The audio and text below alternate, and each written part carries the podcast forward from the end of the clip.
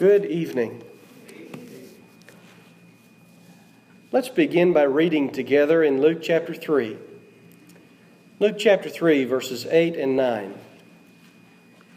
During the ministry of John, there were a lot of people coming out to be baptized by him. And his teaching required repentance. And there were some who were coming just to make a show, an outward showing with no internal change. And he said to them in Luke chapter 3 and verse 8, Therefore bear fruits in keeping with repentance, and do not begin to say to yourselves, We have Abraham for our father. For I say to you that from these stones God is able to raise up children to Abraham. Indeed, the axe is already laid at the foot or at the root of the trees. So every tree that does not bear good fruit is cut down and thrown into the fire. There were some who were coming to him who were not receiving his teaching. They were going through certain motions to make it appear as though they did. And John stopped them, commanding that they bear fruit in keeping with repentance. They relied on a genealogy, perhaps the fact that they had the law of Moses, but John dismisses all of that, reminding them of the true power of God and the judgment that looms over those who choose to hide sin in their heart. God desires soft hearts. He desires a heart that is able to be pierced by His Word and people who repent from the heart. He desires those whose actions bear the fruit of God's Word correctly applied to the wounds of sin. But even today, rather than offering God a, a platter filled with the fruit of repentance, some see fit to offer maybe a crumb or a potato skin, and we expect him to be satisfied. They offer him a cold and calculated ritual, which appears penitent on the outside but lacks heart. The Israelites in Hosea chapter 6 were doing that very thing. And if you turn over there, we'll be spending some time in Hosea chapter 6 the Israelites, upon hearing God's judgment on them, upon hearing Him tell them about what they'd been doing, they say the right things. And they understand a lot about who God is, but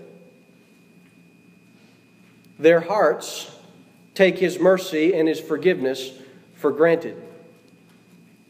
I want you to listen to Hosea chapter 6, verse 1 through 3. This is the words of the Israelites in response to God. They say, Come, let us return to the Lord. For he has torn us, but he will heal us. He has wounded us, but he will bandage us. He will revive us after two days. He will raise us up on the third day that we may live before him. So let us know, let us press on to know the Lord. His going forth is as certain as the dawn, and he will come to us like the rain, like the spring rain, watering the earth. You know, that's the sort of message that God often gives to his people after they've displayed repentant hearts or when he knows that they will. He'll talk about himself and, and promise that he will come back to them and that, that they will receive his blessing again. But here it's coming from the people themselves.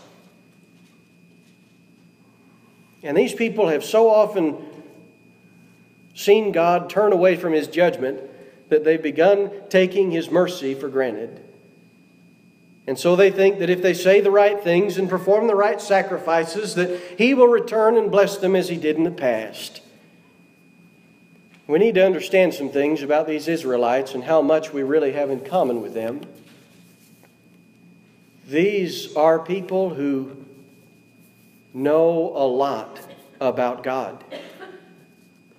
They know a lot about God. They know a lot about His mercy but their hearts have left loyalty to him behind. I want you to think about what is said in the in our day about the Old Testament Remember, we've talked before and you've heard it. The statement, uh, the God of the Old Testament was judgmental and, and harsh and, and terrible and all of these awful things. I want you to recognize that we're reading in the Old Testament. And even in the day that some today would say well, he was harsh and difficult and, and judgmental and condemning, even in that time, these people who knew what they knew about God saw fit to take his mercy and his compassion for granted. And if they saw his mercy and compassion in the time that we called harsh and judgmental and condemnation and all those things, if they saw it then, how much more are we in danger of seeing it today and taking it completely for granted? Because it has been so much more clearly revealed to us through the sacrifice of Christ and the promise of eternal life and forgiveness for those who would come back to God. It's that it's that much better for us, but it's that much more dangerous too. It's a double edged sword there, having that information.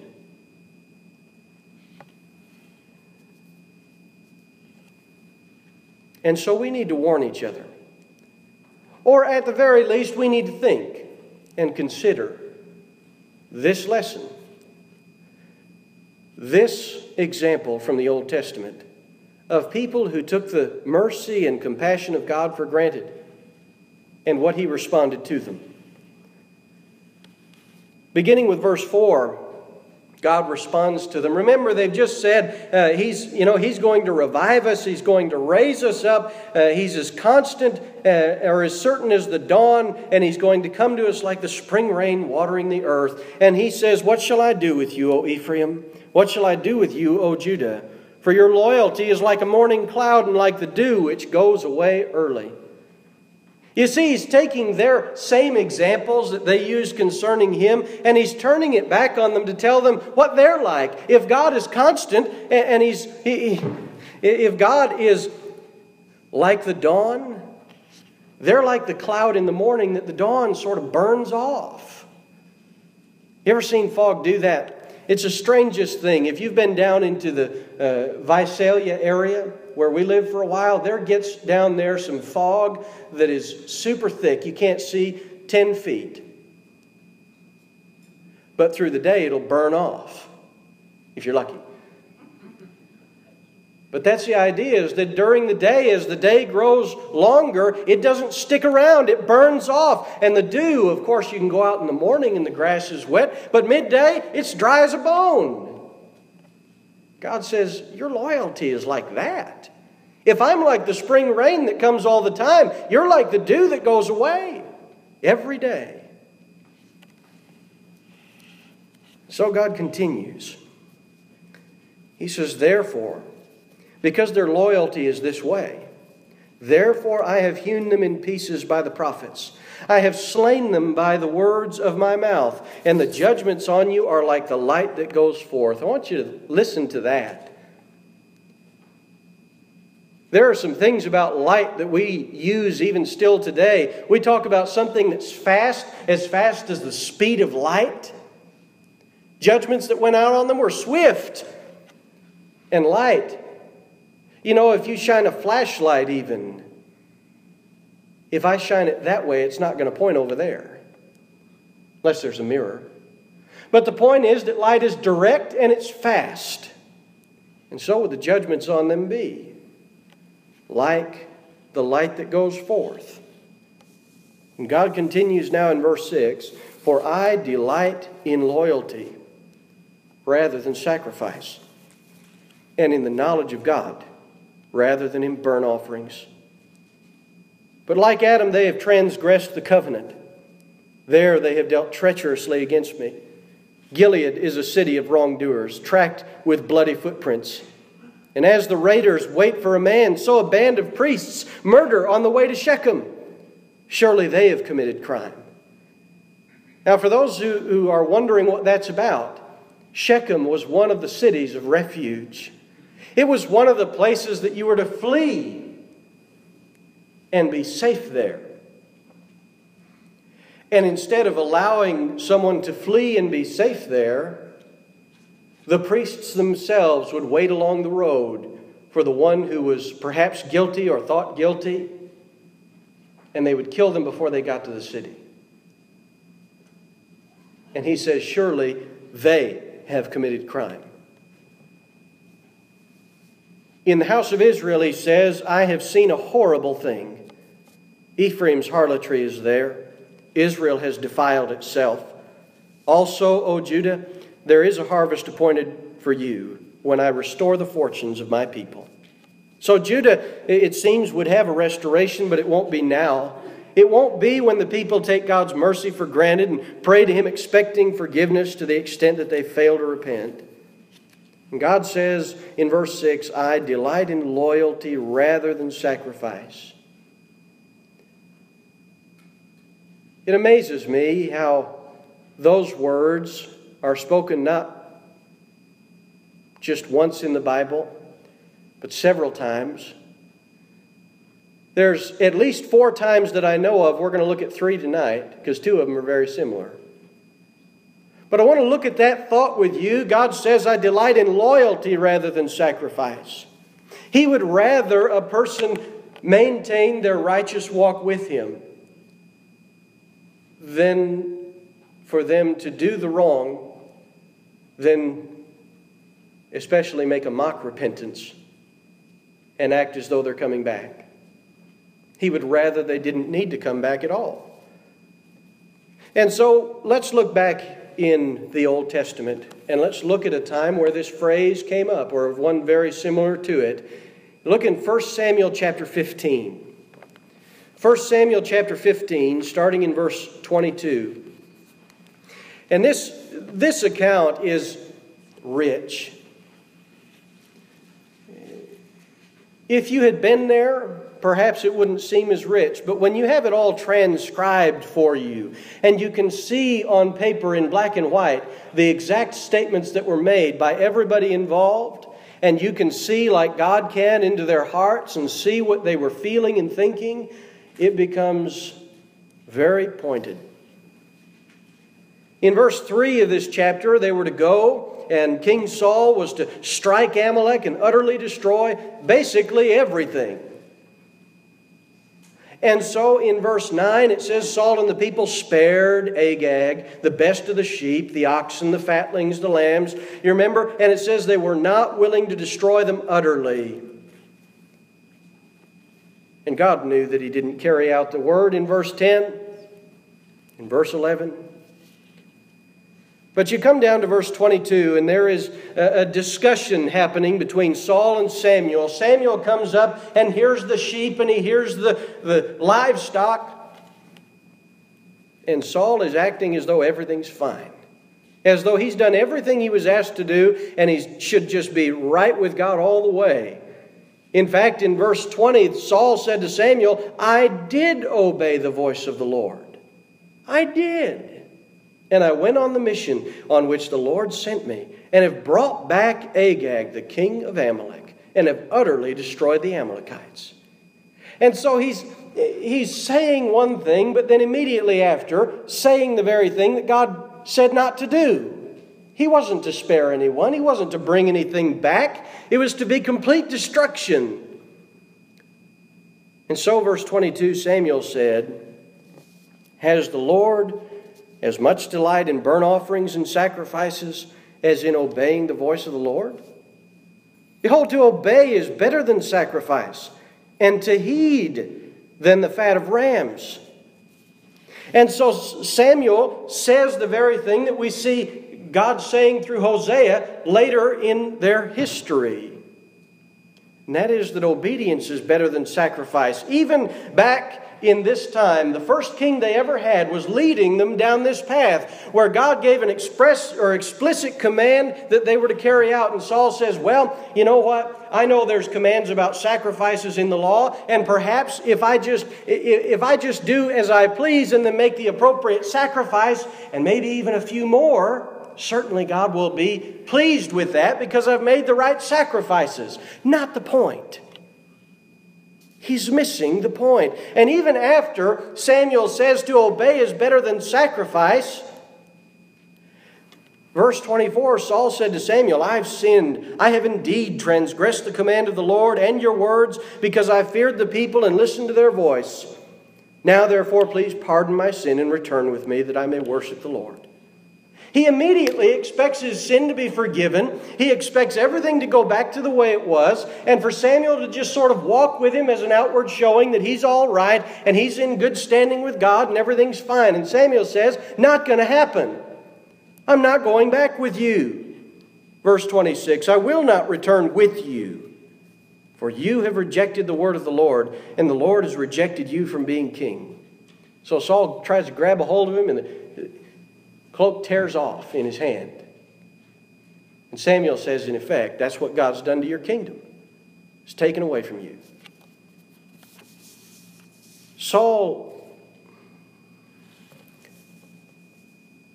he had the mindset that is spoken against in Romans 6 1. Right? Those few verses there, shall we continue in sin that grace may abound? May it never be. Never. Because that misunderstands the grace of God. It misunderstands the point of everything God is trying to get us to do and everything He's trying to do for us.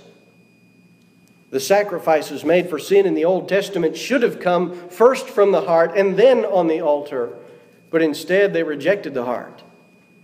They sacrificed that which meant nothing to them. And they misunderstood God and took His mercy for granted. The next account we'll look at is Matthew 9. Matthew chapter 9.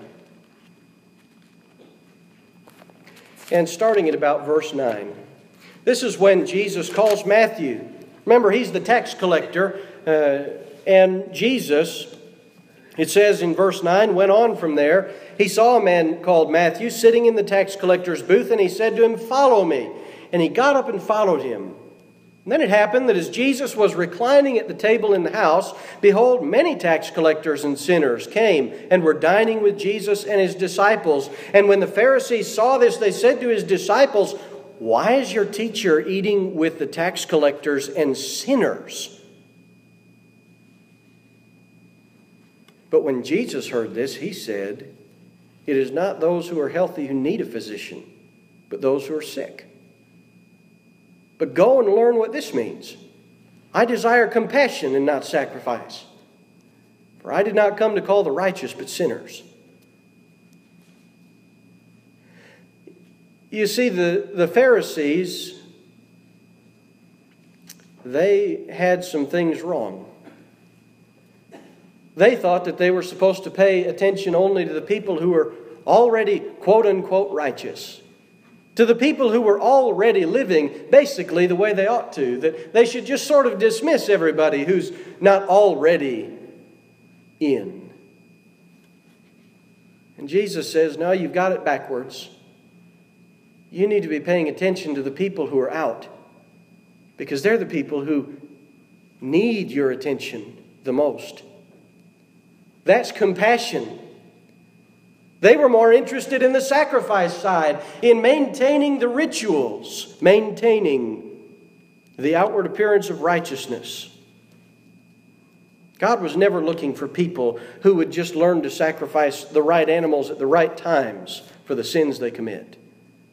He was looking for people who didn't want to sin. And he's still looking for that. He's looking for the people who don't want to sin, for people who want to serve him from the heart, rather than people who want the end, righteous, end of righteousness just through the ritual alone.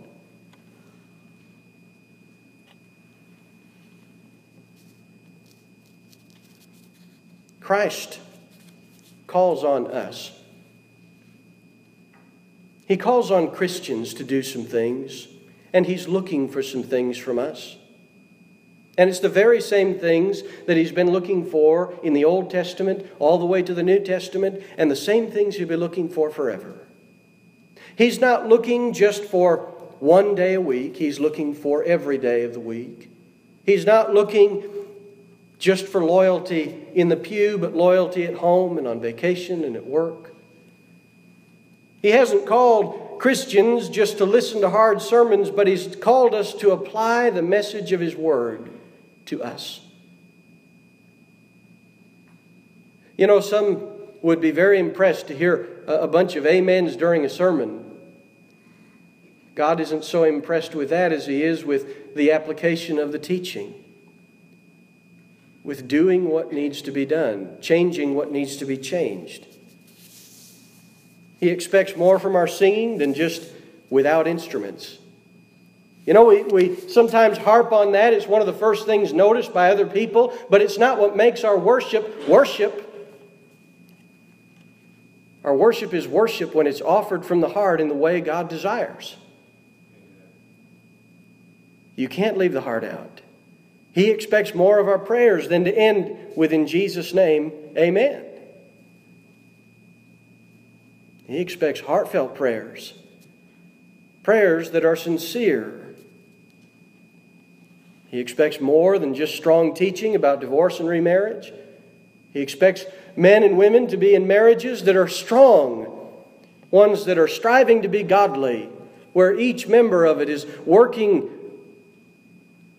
working for the other to help them be better, to help them get to heaven.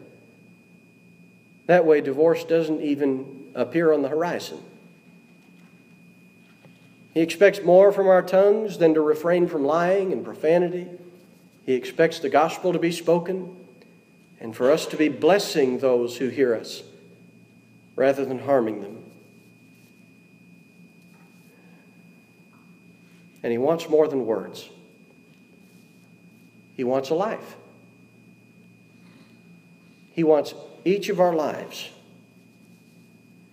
He says, For I delight in loyalty rather than sacrifice, and in the knowledge of God rather than in burnt offerings. They had the words of repentance down. They knew what it sounded like when someone repented from the heart and what it sounded like when God accepted someone back. But the words of repentance mean nothing if they're not accompanied by the seeds of godly sorrow and the fruit of changed actions. And I think that's where we have to look at everything that we're doing. Because I don't think we can have cold worship, cold prayers, cold praises, and heartfelt repentance. You can't just flip that switch whenever you feel like it. It's got to be that we are inserting and applying our heart to everything we do already. And that way, when repentance is needed, the first thing that happens is our conscience is pricked, our heart is already involved, and we're ready to change. We're willing to take the time to express our sorrow to God in prayer. We're willing to do whatever it takes to move back into the light because our heart was already there.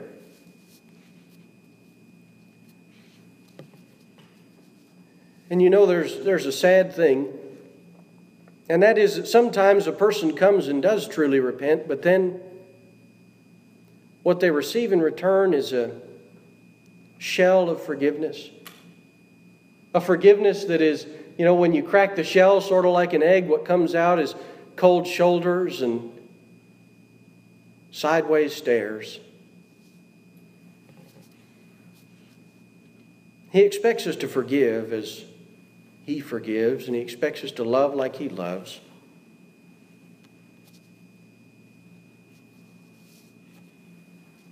We have to put our heart into everything we're doing. Otherwise, we can't just put our heart into what we want to do, if that makes sense. You can't put it in when you feel like it ought to be there and when it will matter if it's there to you. It has to be there already, or it just won't be there at all. God has always looked for true repentance and heartfelt obedience rather than a cold adherence to a ritual that is outside only. And I'm not saying, for those of you who may misunderstand this, I'm not saying that anything on the outside needs to change necessarily. That the things God commands and the things He finds pleasing from the outside are still the things that He commands and finds pleasing, but it takes more than the outside mechanics of a thing to make it pleasing to Him. Our heart must be involved. He seeks your heartfelt obedience to His Word, and He will faithfully forgive all your sins as you loyally walk with Him. But we need to be sure. We need to take some time and never take God for granted. We need to be sure that we never make a mockery of repentance or of any other part of Christian life. That was the problem that they ran into in the book of Hosea. They had begun to make a mockery of their worship, of their repentance. It was outside only, as though God couldn't see any more than that. We need to be very careful. If through their knowledge and their understanding of God's mercy they were tempted to do that, certainly we will be too. That means we need to be all the more diligent to make sure our heart is in every part of our worship, in every part of our walk, every part of life, and that every part is dedicated to God.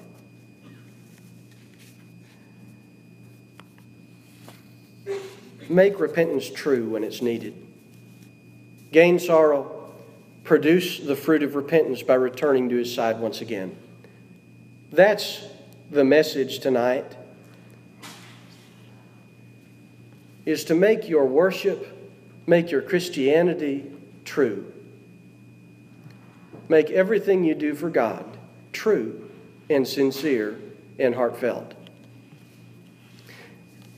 If you're a Christian tonight who needs to return to God and be loyal to Him again, if you need to be loyal to Him again, we will certainly receive you tonight. And God will look into your heart and he will listen to your words and he will respond accordingly to what he has promised. If you're a lost soul tonight in need of the gospel, we're here to give it. If you're ready to put on the Lord in baptism tonight, we're ready to help you. But we can't help if you don't tell us. And that may seem like a broken record every time that we come together but it's the truth. You can be as sad and as sorry as you can be, but if you never do anything about it, it's never going to get any better. And so tonight is the time to do something. If your feeling in your heart says, I need to come back to God, I need to change, and I'm ready to, then do that. Make it known by coming forward tonight.